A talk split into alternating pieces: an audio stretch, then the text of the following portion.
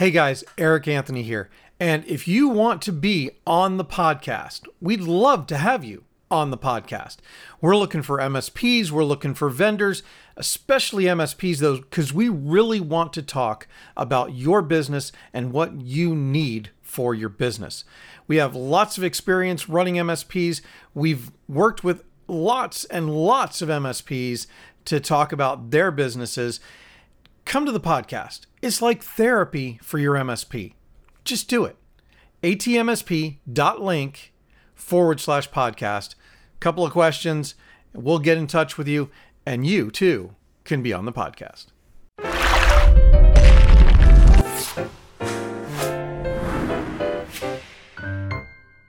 Hey, everybody, welcome to the All Things MSP podcast. Unfortunately, Justin cannot join us today. However, he did do an intro. So I'm going to go ahead and play that intro now. What's up, everybody? Justin here from the All Things MSP podcast. I'm sorry I won't be there today to record, but I leave you in good hands with our producer and OG host, Mr. Eric Anthony, and our guest today, Mr. Lauren Williams from PCs for People.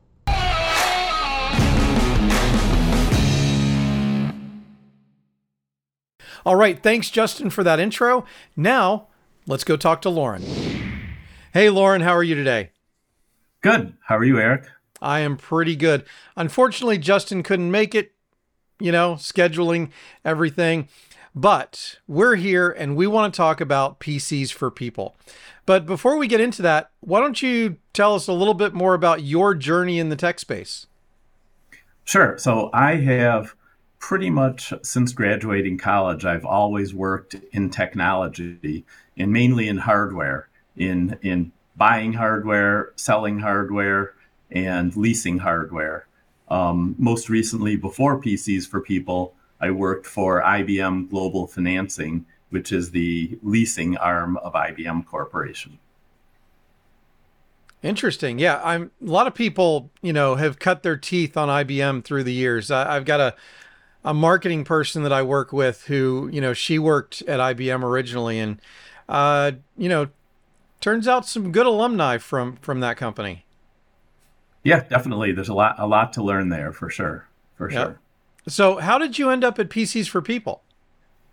Well, it's kind of an interesting story. Um, in the I live in Illinois in the Chicago area, and in the early stages of the pandemic, the governor of Illinois would do a press conference every weekday, like two or two thirty in the afternoon. And being a glutton for punishment, I watched that not every day, but a couple times a week. And he would always uh, tell the straight story how many people passed away, how many people were infected. And then he would say what the state of Illinois um, is going to do to help people. And you know, one day it's we're going to get more ventilators. The next day we're going to get more PPE to those in need. And then one day he just goes on a tirade about the digital divide and how over a million families just in Illinois um, don't have sufficient access to a computer or internet.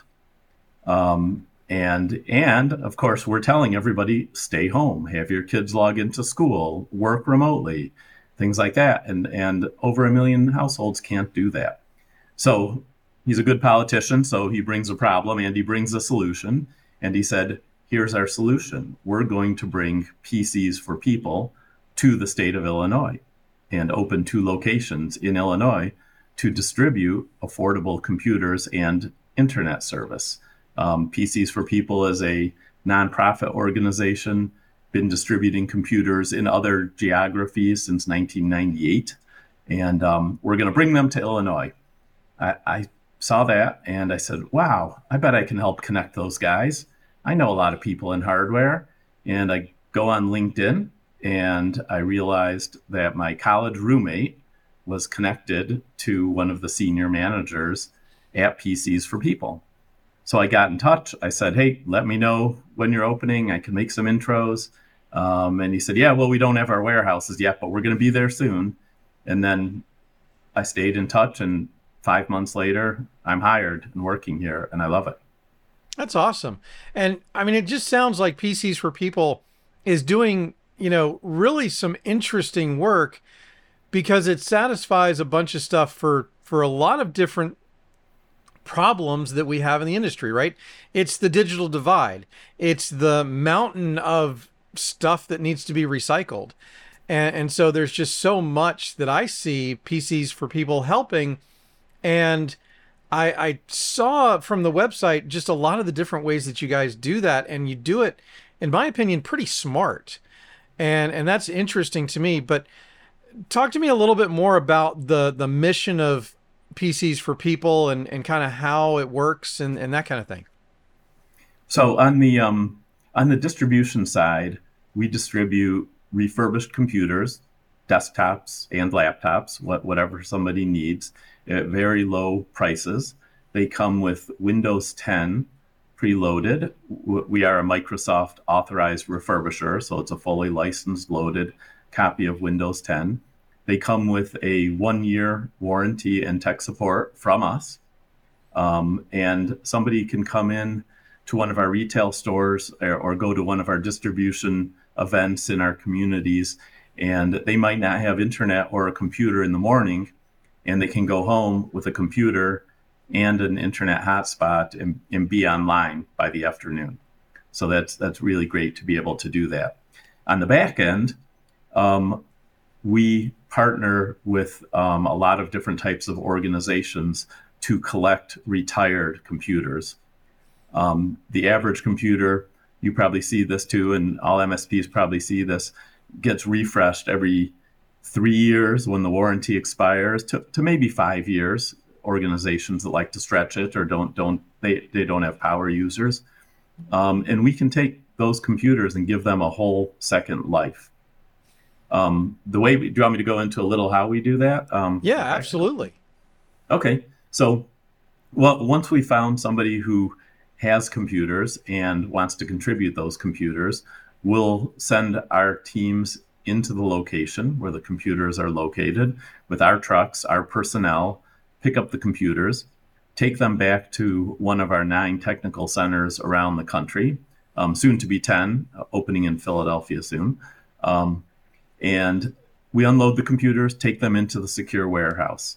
They get in the warehouse, the hard drives come out of the computers, and go to a an even more secure limited access room because we realize data security is extremely important to our partners. Um, in that room, the hard drives go through a data deletion process to totally wipe all data. They then get tested. If the data is not 100% deleted, every location has a giant shredder, and that hard drive will get shredded. Um, if the partner would like a certificate of data sanitization, we'll produce that after everything's gone through that process. And uh, a lot of, I would say 75% or more of the mid to large size corporations want that certificate. Um, either way, we're going to delete all the data, whether you want the certificate or not. And that certificate shows every serial number of every computer and then the serial number of the hard drive and certification that data was deleted or the drive was destroyed. Um, and then we take the computers and refurbish them, test them, upgrade them as needed, install that Windows I talked about um, with the Microsoft authorized refurbisher license, and um, get them ready for distribution and then distribute them to those in need.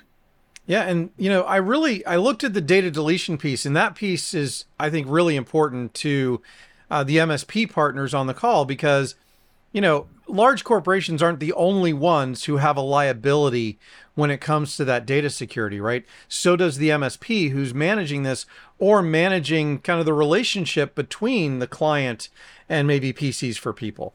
So so I think it's great that you guys have the limited access room and the certification available to the MSPs so that they can, you know, have the proof that the data was in fact destroyed. Um, all the way up to if you have to shred the drive, which I think that's also, you know, really great that you have a a real way, not just putting a drill, you know, through a drive platter of of getting rid of a hard drive properly. So, um, so once they're refurbished, then you know you get them to the people part of it, right? Yep. So I noticed on the website that it looks like you can actually go to the website and order one of these uh, from the website. Uh, how does somebody do that? So they would just go on the website. Um, they there is an income qualifier, so not not everybody can get a computer from us. We're a nonprofit. We're there to supply low income individuals and families. They'll show proof of income that they're at 200% of the federal poverty level or below. There's other means of uh, income testing as well, or by showing that you're already receiving government economic aid. So there's about a, a, dozen or 15 different known programs that if you're already a part of that program, then you qualify to get a computer from PCs for People. And then once you've gone through that certification part, it's a matter of ordering online like like you would on pretty much any website. It might not be quite as smooth acting as Amazon um, or some of the other places, but you can order and have it delivered. And we do ship to all 50 states in Puerto Rico.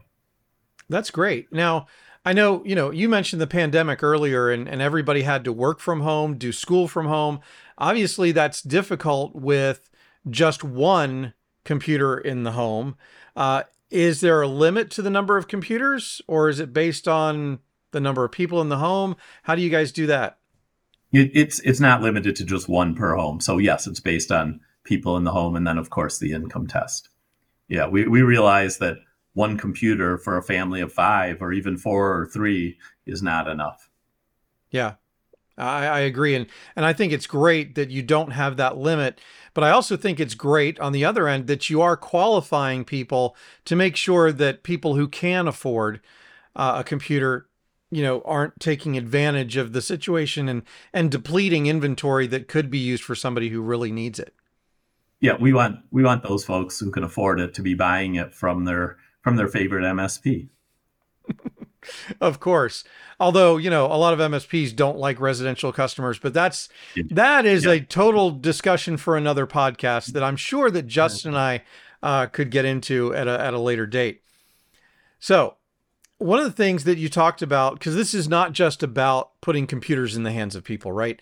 It's about that internet access as well. And, and so I wanted to talk a little bit about that.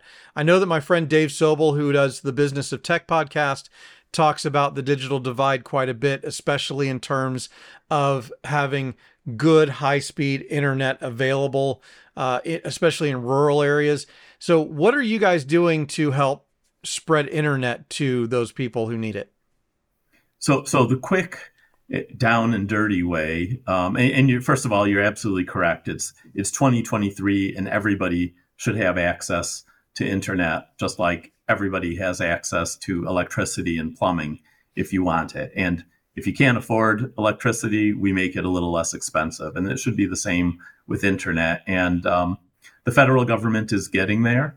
Um, there are actually just a couple of days ago, a lot of money was um, released from the federal government to build that infrastructure. Um, there has been a program in place called the Affordable Connectivity Program, or ACP for short, which gives a low income family um, $30 a month credit towards internet. So our our down and dirty way of supplying internet is is a little uh, a little spot like this, hot spot like this, and the monthly cost on this is fifteen dollars. But if we help somebody enact their ACP benefit, it's zero dollars per month, um, and it's a month to month service. We know a lot of our clients move around from one residence to another. So if they are in an apartment and there's internet there, don't pay for the hotspot. If you go move in with uh, your grandma for the summer and she doesn't have internet, turn that hotspot on, fifteen dollars a month, and you're and you're up and going. Um, yeah, we also, also I, I think it would probably also help because a lot of times there's deposits and things that that you have to pay, or installation charges when you move from one place to the other, which are now not a thing when you have right. the hotspot from PCs for People. Right, exactly, and it's through the T-Mobile Sprint network, so it's it's pretty national. Um, the other thing we do, we've got a program called our WISP program, where we'll basically go into a high density area that's underserved in terms of internet or at least affordable internet.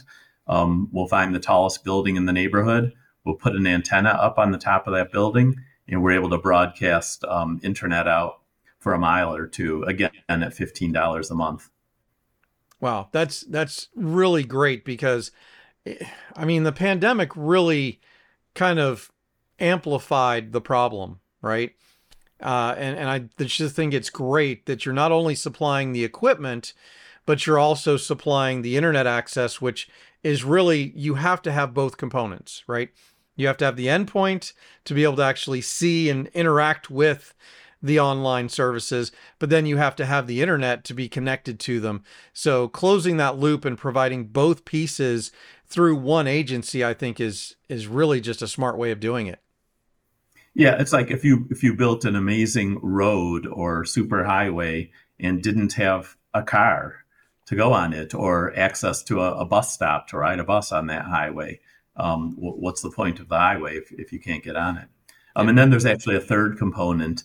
Um, you can have a computer, you can have internet, but if you don't know how to use it, then then you're still stuck. So we do address that. We do a little bit of rudimentary education, and part of that one year warranty is not just a hardware warranty, but technical support for just about any kind of question. It's not uncommon for our customer service team to get a call asking, How do I set up a Gmail account?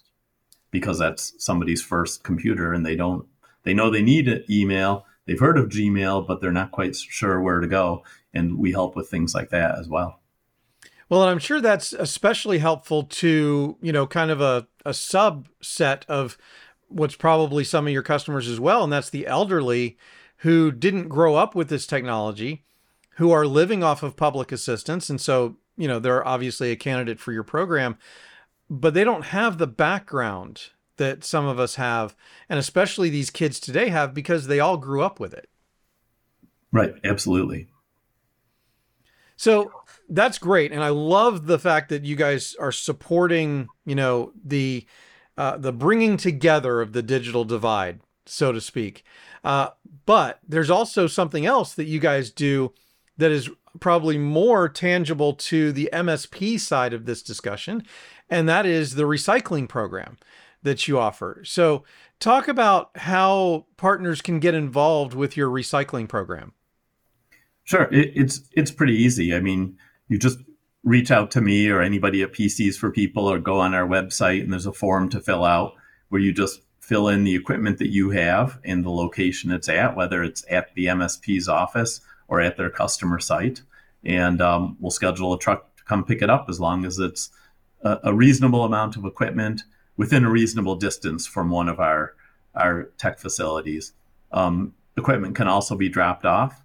Um, it's been not uncommon that I've connected with an MSP who's been taking the customer equipment back to his own office, filling a closet with it, and saying, someday I'm going to delete all that data. Someday maybe I'll repurpose that. But quite honestly, I don't think an MSP um, makes a lot of money by doing that, by sitting around doing data deletion or or swapping hard drives or things like that. They they probably have you know more important things to do to serve customers and run yeah. the business. So we find that closet and we come in and, and give them back their closet space basically and let them rest assured that, they, that the data will get securely deleted. My guess is that everybody listening to this podcast has or have had a closet exactly like that because I know that I did. Um, mm-hmm. You know, and and you're right. You know, we we put it there and we're like, oh, someday we'll get to that, and we never do. Uh, yeah. So, plus, as an MSP, it's not feasible for us to have the limited access area necessarily. I mean, your tech areas, by the way, should be limited access areas, just to be clear, but they definitely, in most cases, will not have the shredding device or the capability to do the certification and all of those things, which are really not optional today in my opinion. You have to have those capabilities if you are going to be in the business of recycling or destroying hardware. So I think it's what is I get because this is the question that's going to get asked, right? what is a reasonable amount and what is a reasonable distance, or is there a little bit of a we take it on a case by case basis there?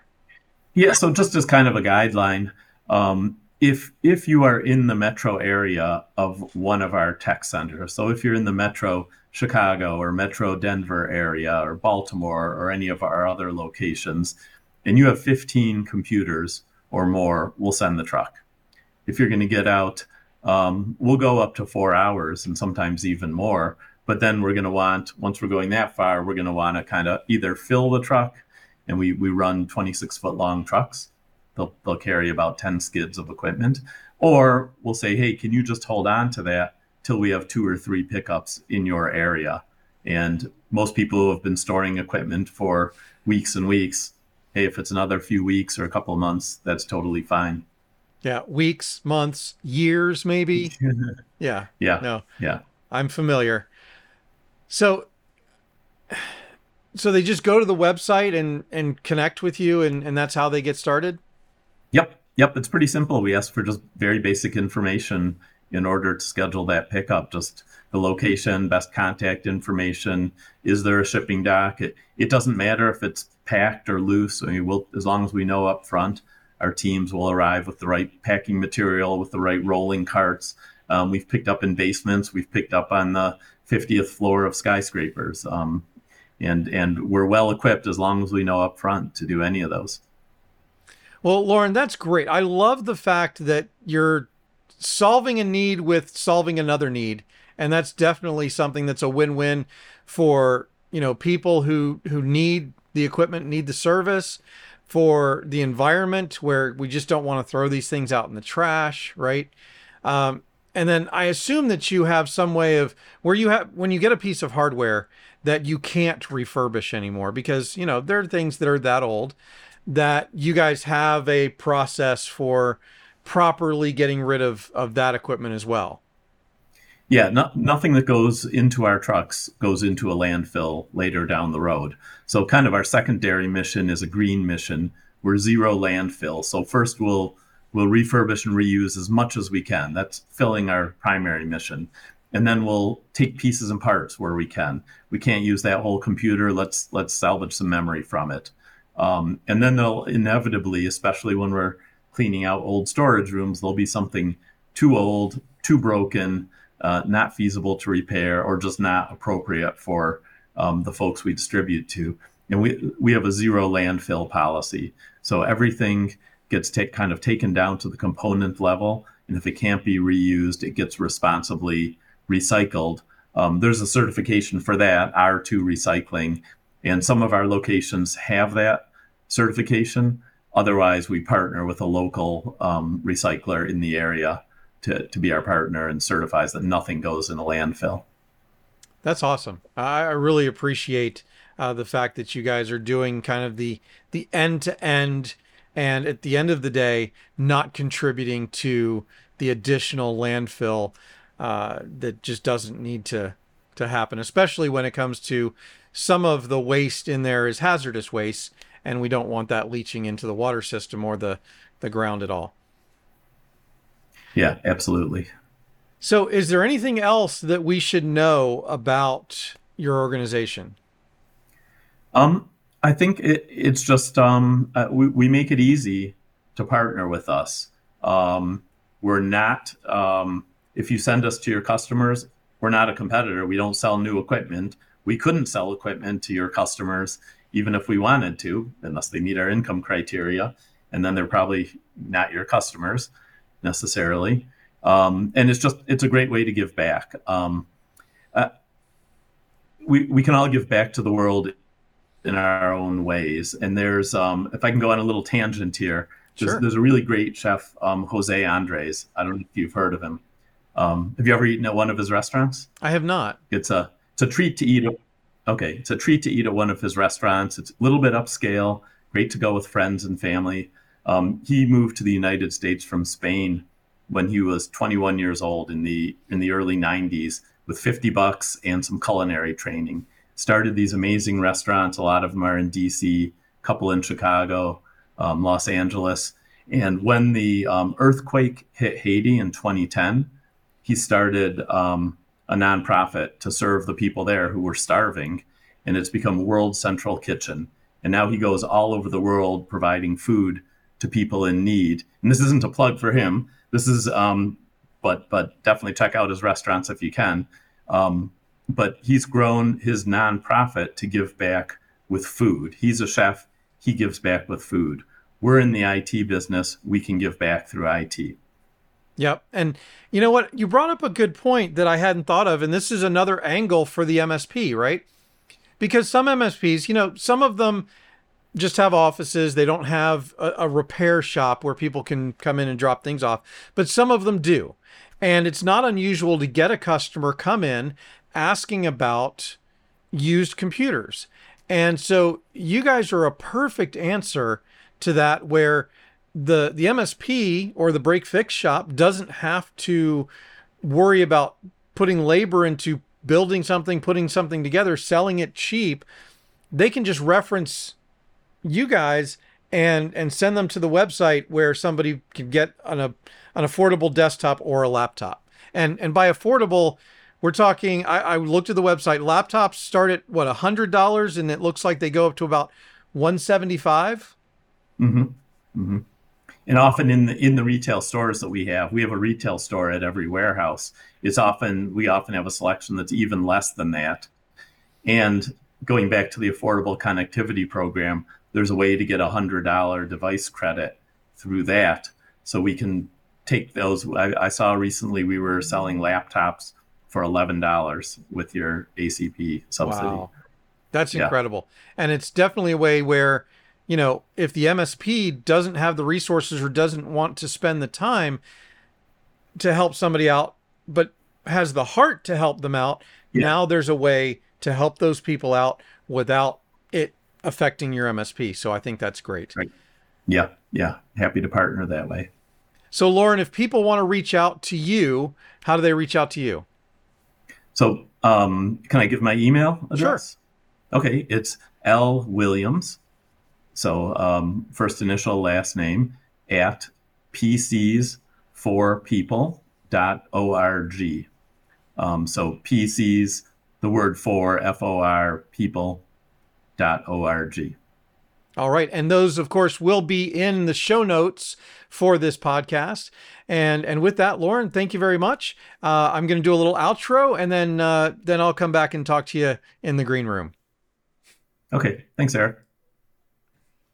Hey, everybody. Thanks again for joining us for another episode of All Things MSP Podcast.